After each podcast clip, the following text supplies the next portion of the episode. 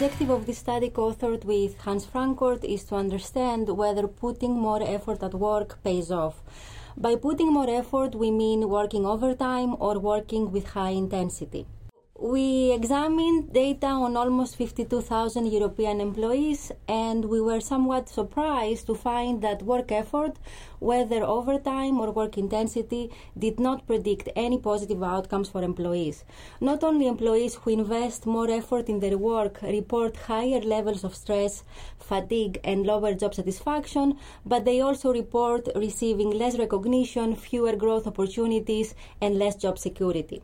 Another surprising finding finding was that work intensity is even more detrimental for employees than overtime work.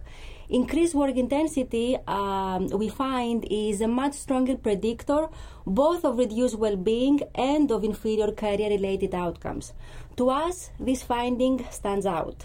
Our results also show that employers can offer discretion over how and when work should be done. Uh, this wouldn't fully resolve the harm uh, done by excessive work effort but it can sometimes attenuate such negative effects. Overall, it is just not clear that benefits offset the costs of excessive work effort.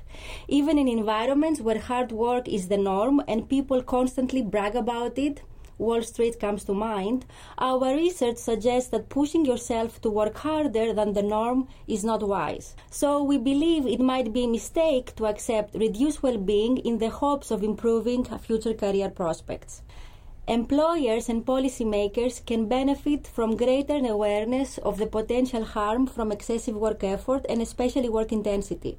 Beyond the existing initiatives to limit the duration of work, we believe they should design strategies to reduce work intensity.